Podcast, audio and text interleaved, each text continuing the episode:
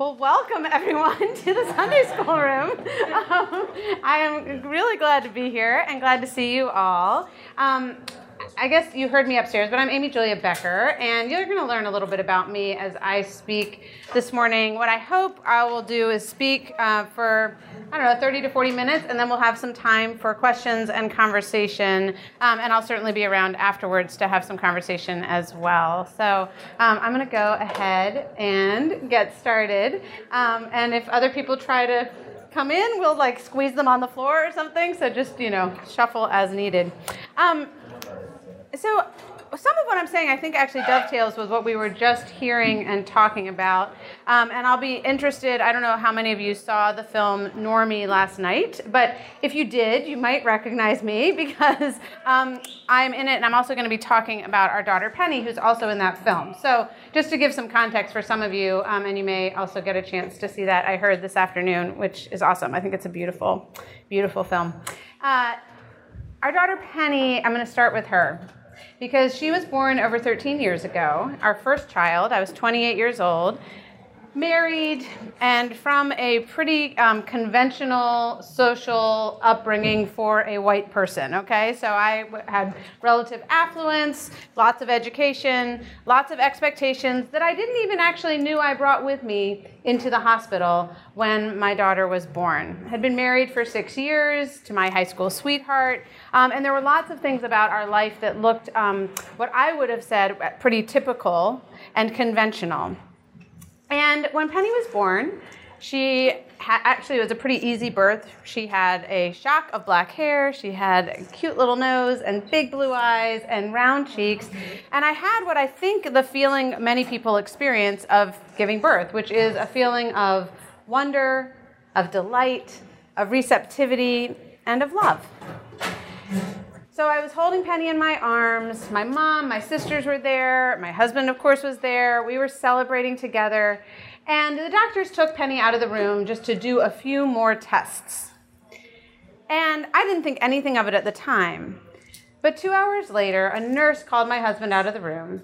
And when he came back, his eyes were filled with tears. And he said, They suspect that Penny has Down syndrome. I didn't know anyone with Down syndrome. I had no context for what Down syndrome was, other than that it sounded negative and scary and different. And so, all of a sudden, that sense of light and warmth and love and peace and joy that I was feeling as the mother of a newborn baby, um, it was like being in a hot tub and all the water seeping out. So, you're just kind of shivering and feeling like it's empty. And I was filled, really, if I look back on it, the love wasn't gone, but it was overshadowed by a lot of fear. And that fear came from a number of different places. So there was fear about what is her health going to mean? They're doing a, an emergency echocardiogram because babies with Down syndrome often have heart defects, and maybe we're going to be having surgery soon, right? So there were actual immediate health concerns. As it turned out, none of those were a problem. She was um, abs- able to come home from the hospital two days later. But at the moment, I didn't know that. So there were those types of fears. There's the fear that came associated with the words intellectual and physical disabilities and delays. Because again, I didn't know what that was, I didn't know what that meant. But beneath those fears, there was also a fear of what would it mean for my child to grow up in our culture.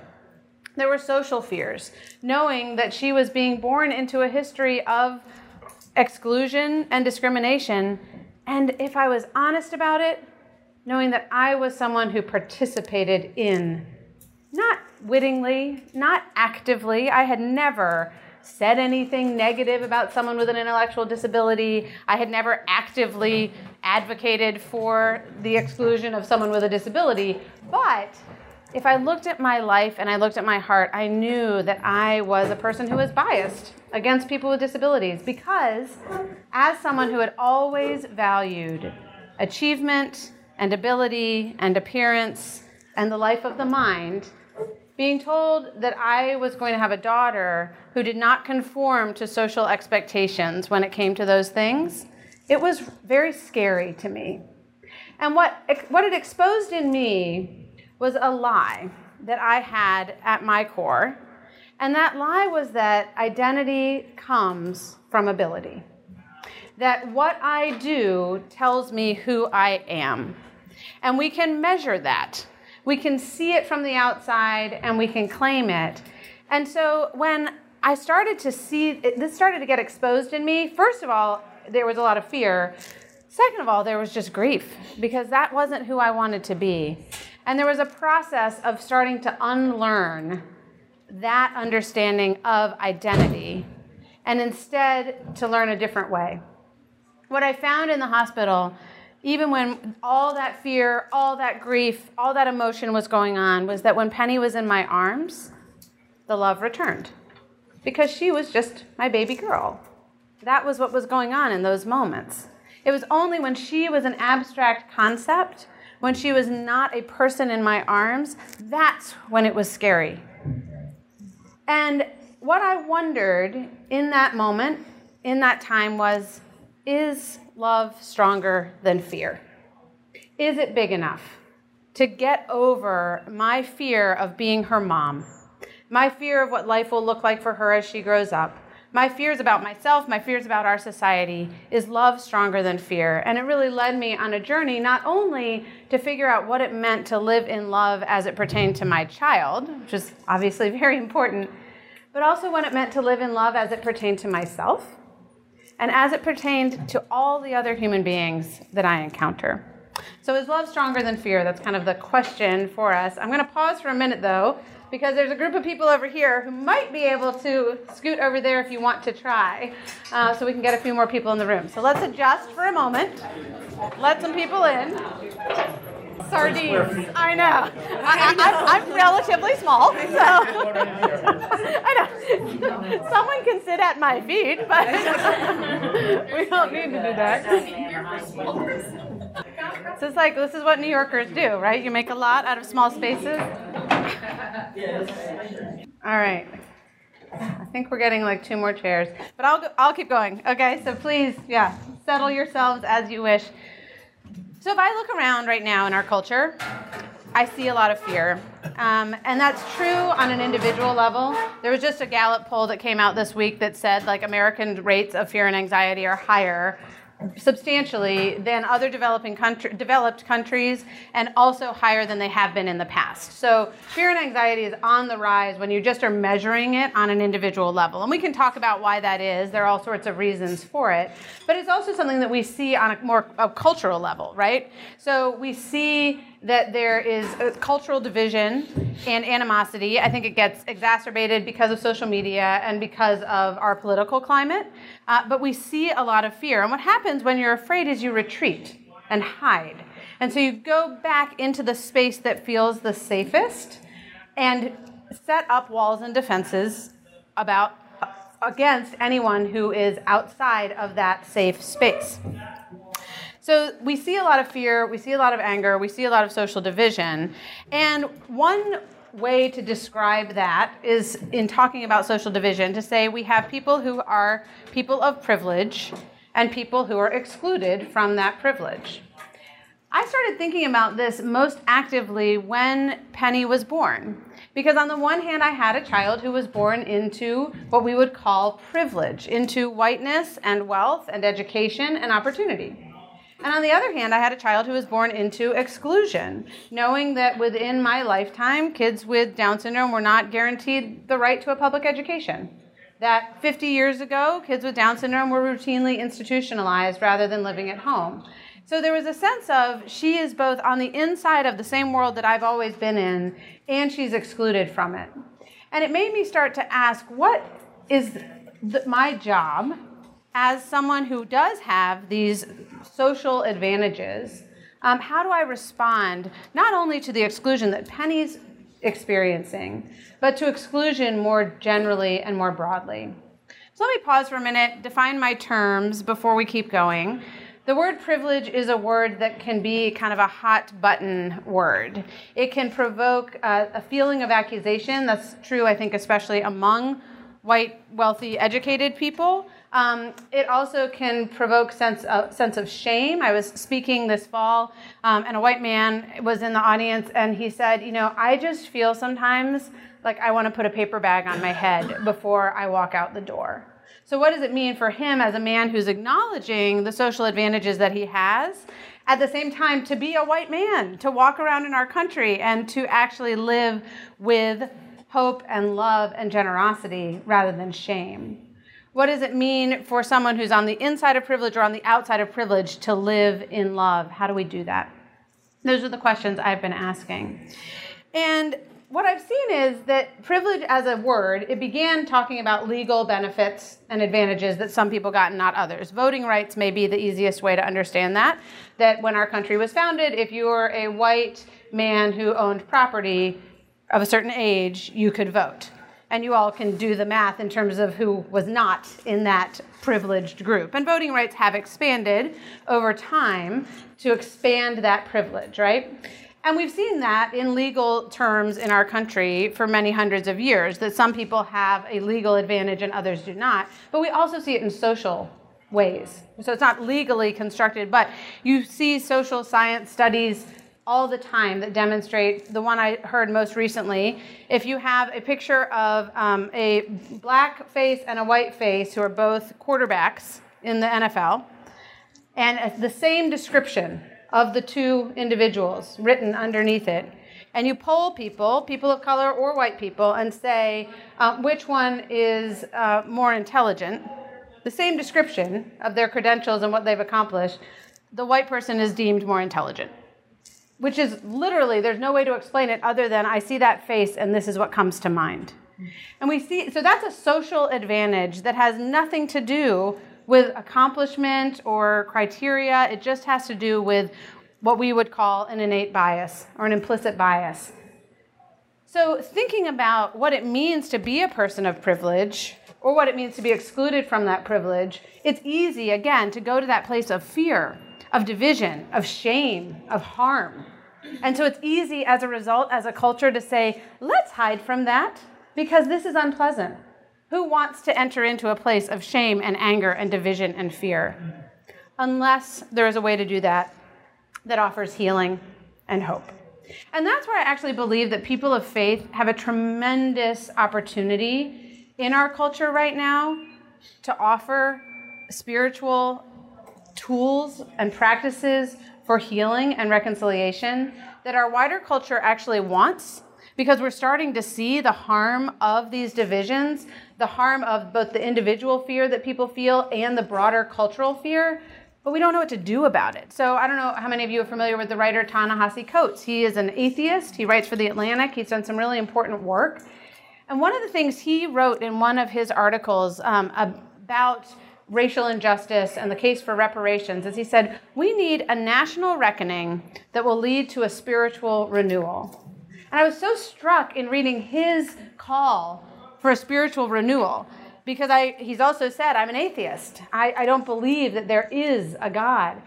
And yet you'll see in lots of writing about these things America's original sin, the soul of our country, the angels and the demons. These are all words that are used in book titles in the secular aspect of our nation to talk about all these divisions and all this fear that we are experiencing.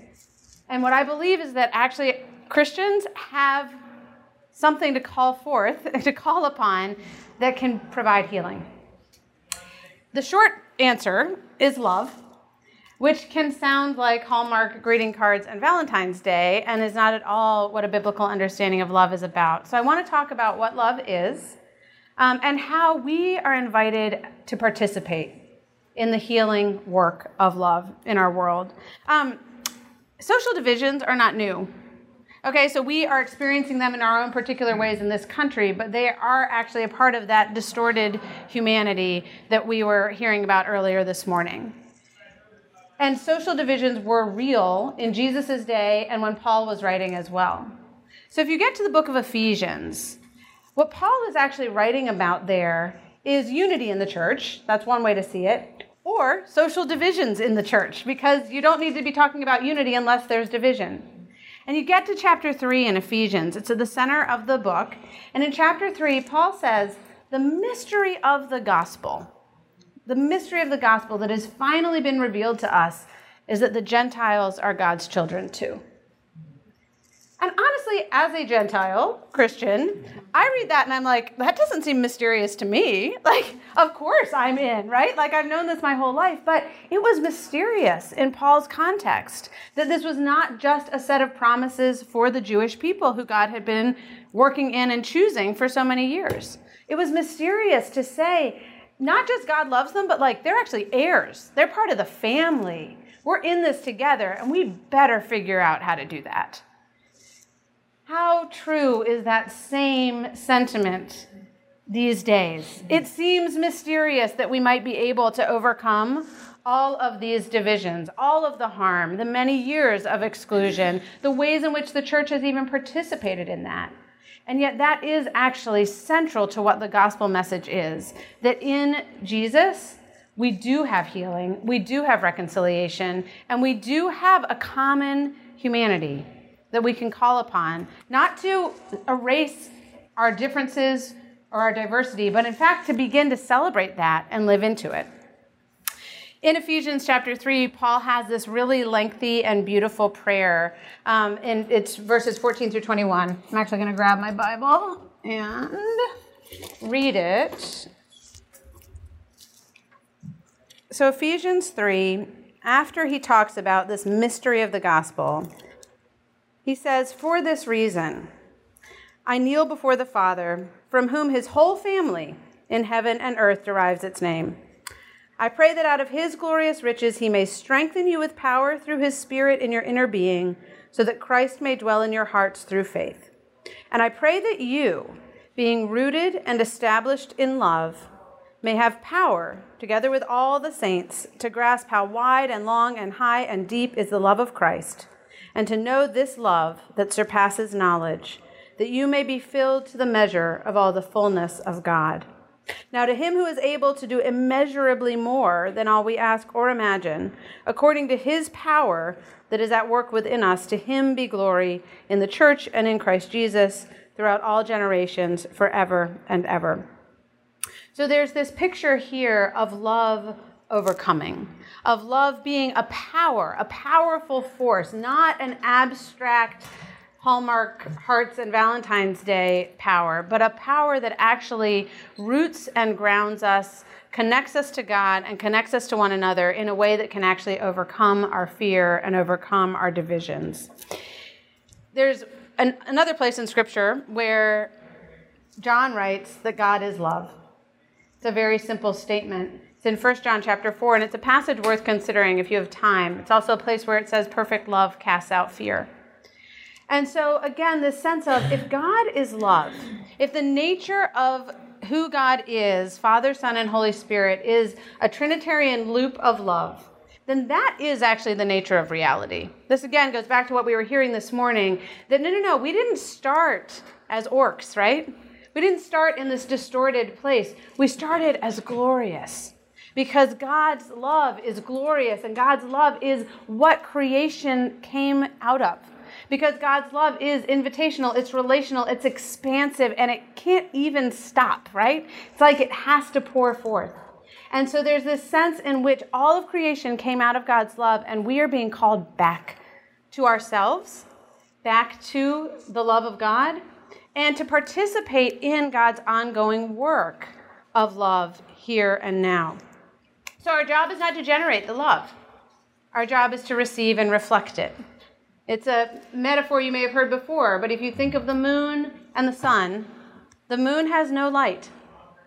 But the moon, when we see it shining brightly, brightly enough on a full moon to even walk in the dark, what we see is the light of the sun reflecting off of the moon and onto our earth. And that's what we're called to do is to understand the love of God in such a way that we are receiving it and reflecting it to others. In this passage that Paul writes about love, he says being rooted and established in love. So I did a little work to figure out what that means, um, what roots do. And there are at least three things that roots for a tree offer that tree they provide nourishment, they anchor the tree, and they connect the tree to other trees, actually. So the analogy may again be somewhat obvious, but I think it's worth pointing out that if the soil in this, in this metaphor is God's love, then the roots are drawing nourishment from God's love so that you may grow. And again, if we're drawing nourishment from the power of fear, rather than the power of love, well, then we get distorted. We get turned in on ourselves and we turn away from one another and we become these gated communities where we're just afraid. But if we're rooted and nourished by love, then there's that same sense of expansiveness that comes into our being that is derived from who God is. And then we're anchored so that when a storm comes, the root system going down deep into that soil is what holds the tree up. And storms will come. They will come into our lives individually, they will come into our world, they will come into our culture, and the roots are what anchor us. And then finally, and this I thought was the coolest thing roots actually connect to other roots. And this is why forests are actually so amazing. Because you can find two trees that are planted nearby in a forest, but one is in like closer to a rock and doesn't actually have the same soil, same access to the soil as another tree that do- does. And you can see that they're growing at the same rate. Why is this? Because the tree that has access to more soil is sharing the excess nutrients to the tree that's growing on the rock. And that is actually what roots do. So, this is not a passage. It's so easy, as American Christians in particular, to read everything in the Bible about us individually. Our language even does that for us because we don't make a distinction unless we're in the deep south between you and y'all. But y'all is how to read the Bible. In this passage in particular, I pray that out of his glorious riches he may strengthen y'all with power through his spirit in y'all's inner being. Because there is a sense of, no, no, no, you're not. And, and he even, he makes it even more clear. Pray that you, being rooted and established in love, may have power together with all the saints, right? So it's all plural. It's do this together, people. Because going out, sure, wouldn't it be great if we were all able to be rooted and anchored in love personally? But how much more so if we are collectively, as a community, sharing our resources, loving one another, when we are in times of trial, when that storm is coming, saying, Yeah, I'll hold you up whatever that means. And we'll offer that to the world because this is a limitless supply. We are not in danger of it running out. Check our time. Okay. Um, there's a passage in Mark chapter 5, and it may be familiar to some of you. It's a story that gets uh, shared fairly often. It's a story of a bleeding woman. And I want to read this story and spend a little time because I think here we have a terrific example of Jesus' model of love conquering fear and of what it might look like to participate in healing. Mark chapter 5, starting in verse 24. A large crowd followed and pressed around Jesus. And a woman was there who had been subject to bleeding for 12 years. She had suffered a great deal under the care of many doctors and had spent all she had. Yet instead of getting better, she grew worse. When she heard about Jesus, she came up behind him in the crowd and touched his cloak because she thought, if I just touch his clothes, I will be healed. Immediately, her bleeding stopped, and she felt in her body that she was freed from her suffering. At once, Jesus realized that power had gone out from him. He turned around in the crowd and asked, Who touched my clothes? You see the people crowding against you, his disciples answered, and yet you can ask, Who touched me?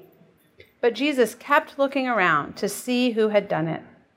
Then the woman, knowing what had happened to her, came and fell at his feet, and trembling with fear, told him the whole truth. He said to her, Daughter, your faith has healed you. Go in peace and be freed from your suffering. There's so much to take from this passage, but I think it's also, for our purposes this morning, an opportunity to see how love can overcome fear. We see, first of all, that this woman who is nameless, destitute, suffering, considered unclean, which is to say, cast out of community because of her physical situation, um, that she experiences a holistic healing. And here again, the English translation of the Greek doesn't always help us out because the word in Greek that we hear here, read here for her healing, comes from the word sozo. And it's the same word for salvation. So in Greek, that divorce between the physical and the spiritual, it's just not present in the same way. Um, it's similar to the Hebrew word shalom, which is not just health as we would mean it, which is to say medical wholeness, but it's health in the sense of the wholeness of the community and of the whole person, mind, body, and spirit. And we see that here because she, what she's looking for out of her fear is some physical healing that will stop the bleeding, and then she can go back to her life and it'll be a little better than it was before. And Jesus says, Absolutely not. I want to see you. And when he sees her, what does he do? He says, Daughter. And I'll pause here for a moment because this comes in the context of a man named Jairus, and we'll get back to him. Jairus is asking Jesus for healing for his daughter.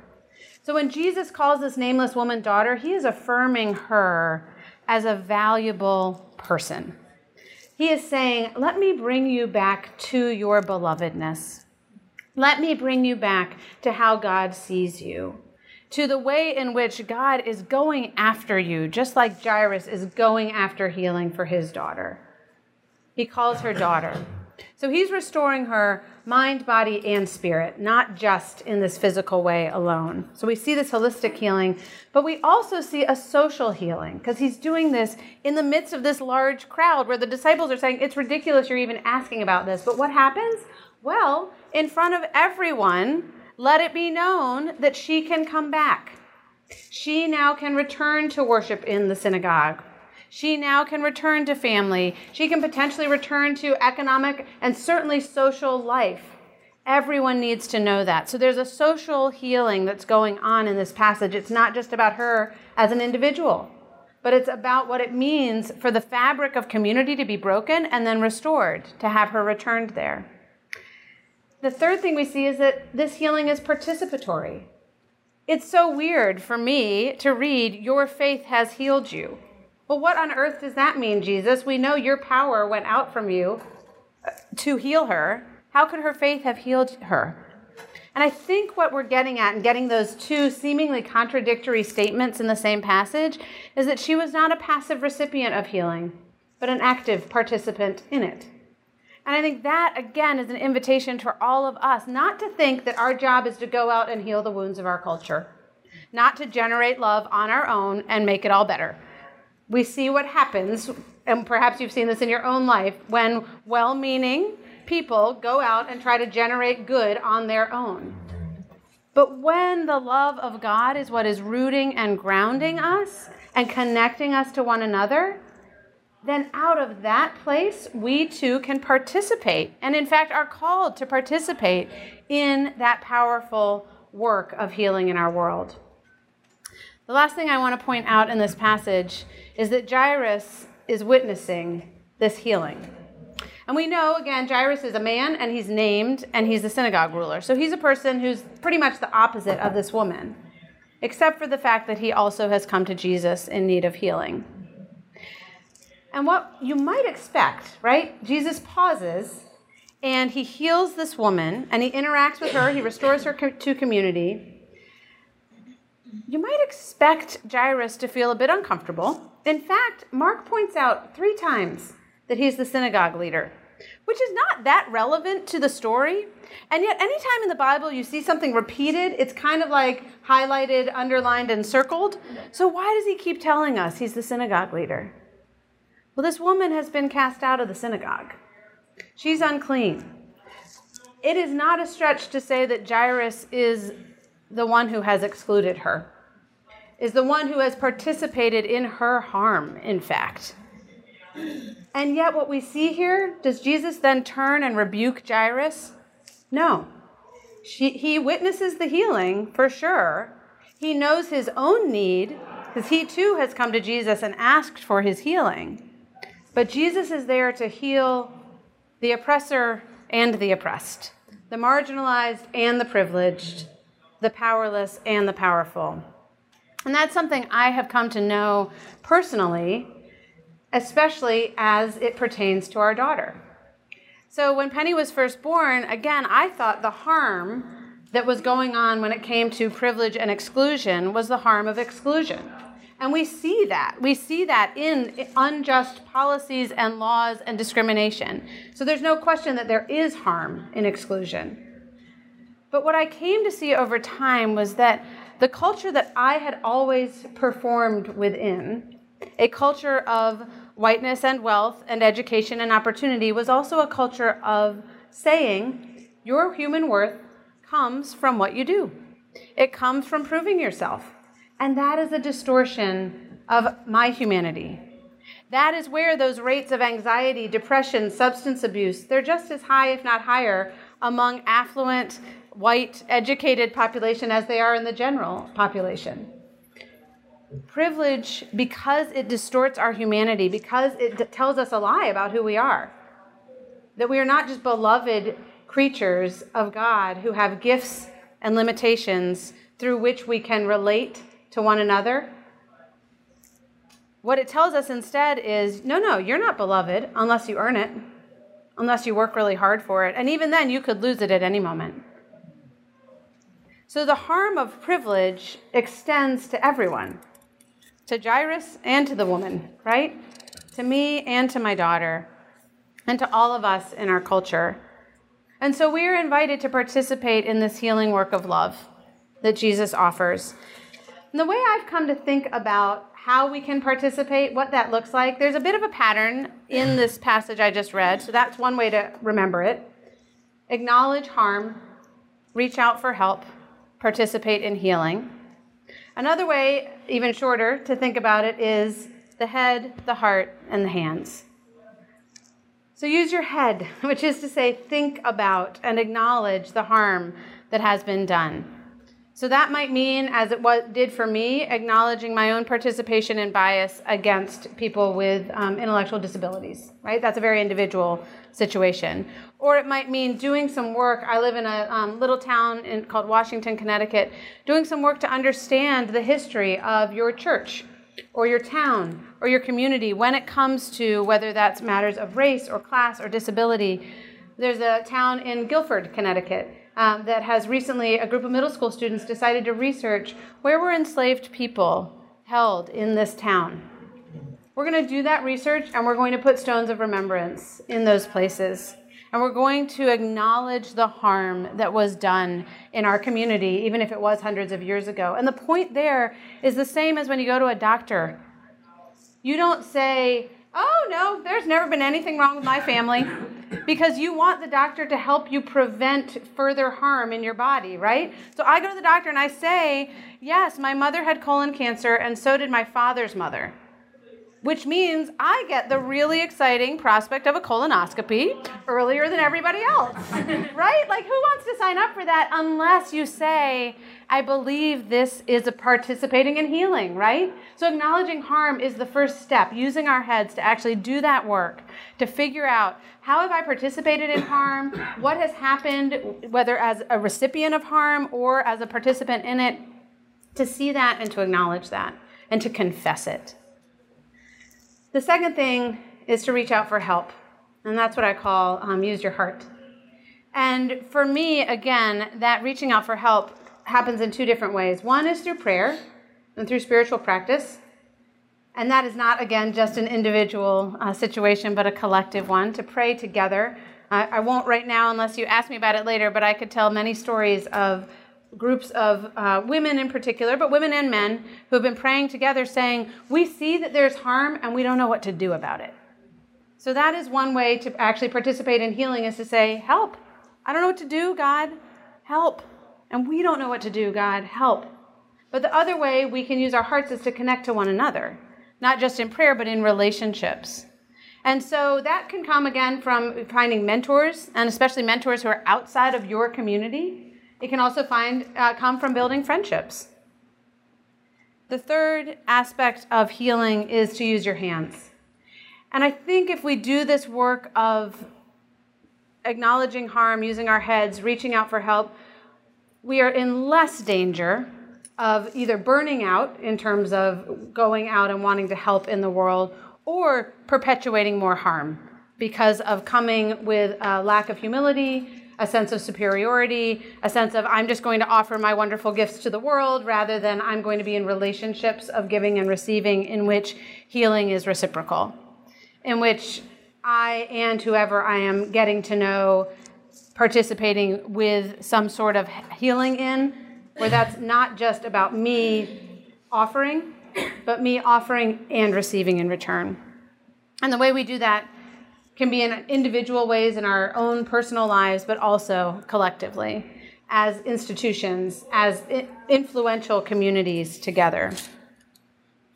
At the end of this uh, passage I read before in Ephesians, there's a prayer uh, that Paul says, it's a kind of a concluding word where he says, To him who is able, God who is able, to do immeasurably more than all we ask or imagine, according to his power that is at work within us to him be the glory, right? And I've always heard that a little bit like when, okay, when you're seeing something that's impossible, but you know that's what God would want, you pray for immeasurably more than I could ask or imagine. And I always thought that was going to be God's like Shazam from outside, right? Like it really didn't have anything to do with me. I was just kind of a passive prayer that the Shazam of God would happen. But when I've been reading this passage recently, what I've noticed is to him who is able to do immeasurably more than all we ask or imagine, according to his power that is at work within us. The immeasurably more is according to his power, it is from his love. He's the sun, right? The source of light. But it is that power at work within us. So when we are praying for immeasurably more, when we are look facing whether it's in our own lives or in our culture, fear and division and anger and grief that seems like it can't be overcome, well then the prayer is, Lord, how are we the ones who get to be a part of that? Because what does it look like for your power, the power of your love, to be at work within us? I have seen examples of that power. We can look back in Christian history, certainly, um, whether that's to early Christians who stayed behind um, during times of plague to care for those who were sick and ultimately changed the Roman Empire as a result of it. Whether it is icons of the civil rights movement who um, I've been listening to a podcast in which uh, various members of participants in the civil rights movement have been speaking, and so often what they talk about is love and what it meant to be people who believed in love and believed that love was stronger than fear. You think about the example, I don't know if you all know the story of Ruby Bridges. She's a little girl who was a part of integrating uh, public school systems. And a sociologist later on in life said, I'm going to interview and do interviews of people who've had traumatic experience as children to see how that trauma has harmed them. And so he interviewed Ruby Bridges and he was like, I can't she had been um, went to school every day with white people i mean just shouting awful awful things at her and then went to an empty classroom because no one else would come so and she was six or seven years old at the time. And he interviewed her years later and said it doesn't seem as though this traumatized you. What happened? How could that not be traumatic? And she said well my parents taught me and my church community held me up in praying for those people. So that's what I did every day as I walked that line. So the power of love to overcome fear is deep and wide, and it is as expansive as the reality of the universe, right? And yet it's one that we are often um, scared to participate in, but we're invited to participate in it. I'm going to end just by um, reading a passage. So, you kind of got a summary of this book in um, what I was just saying, uh, although there's a lot more in here. I didn't even talk about the fact that I grew up in a, um, a small and functionally segregated town in North Carolina, and that comes up in here. Um, but I'm going to read just from the first chapter in this conversation about love and fear as a way to conclude, and then I think we'll have a little time for some um, Q&A or conversation. Penny has introduced me to the lives and stories of countless others with intellectual disabilities, hundreds of thousands, millions the world over. I used to think a satisfying life of purpose was available only to people like me self sufficient, intellectual, able bodied, affluent people. I've started to see that a satisfying and purposeful life is available to all, especially once we recognize our need for one another. I think back to the time a teenager with Down syndrome sat with William, my fussy, colicky baby boy, and with her calm presence brought more peace to his body than I had ever seen before. Or to my friend Elisa, whose daughter with an intellectual disability helps time slow down in their family as she walks through their days with gratitude and peace instead of busyness and anxiety. I remember people I've read about over the years, the seminary students who live with adults with intellectual disabilities and grow to love and serve one another the mother who writes about the profound wisdom and beauty of her adult child who needs constant physical care, the testimony of men like Jean Vanier or Henry Nouwen, who lived among people with Down syndrome and received gifts of love and acceptance they had never encountered elsewhere. These stories leave me confident that even the individuals who appear broken by social standards are no more or less broken than I am, no more or less capable of contributing to our world even if people like me have never learned to value their gifts. The inability to recognize that value is a failure on my part, a failure of imagination and a vision. When I refuse to see myself as sharing my humanity with people with Down syndrome, with people whose bodies function differently than my own, with people of a different ethnicity or skin color or socioeconomic status, I cut myself off from seeing my own need. As I weave a web of invulnerability, I cut myself off from allowing others to love me. The logic of self sufficiency is a logic of loneliness. We have learned that love, in all its vulnerability and need, is stronger than fear. That while some people judge Penny's life, most welcome her. That her doctors and teachers care for her with delight. That strangers and friends haven't retreated from us, but instead have been drawn near through Penny's welcoming presence as much as through their own willingness to receive her. If I could go back to myself as a new mother holding her newborn baby and hearing the words Down syndrome and crying and feeling the fight of fear and love inside her chest, I would tell that frightened mother to trust her love, to trust that love will always be stronger than fear. Now fear has receded leaving only a trace of its presence, like a line of seaweed after the tide flows out. Love remains. Mm.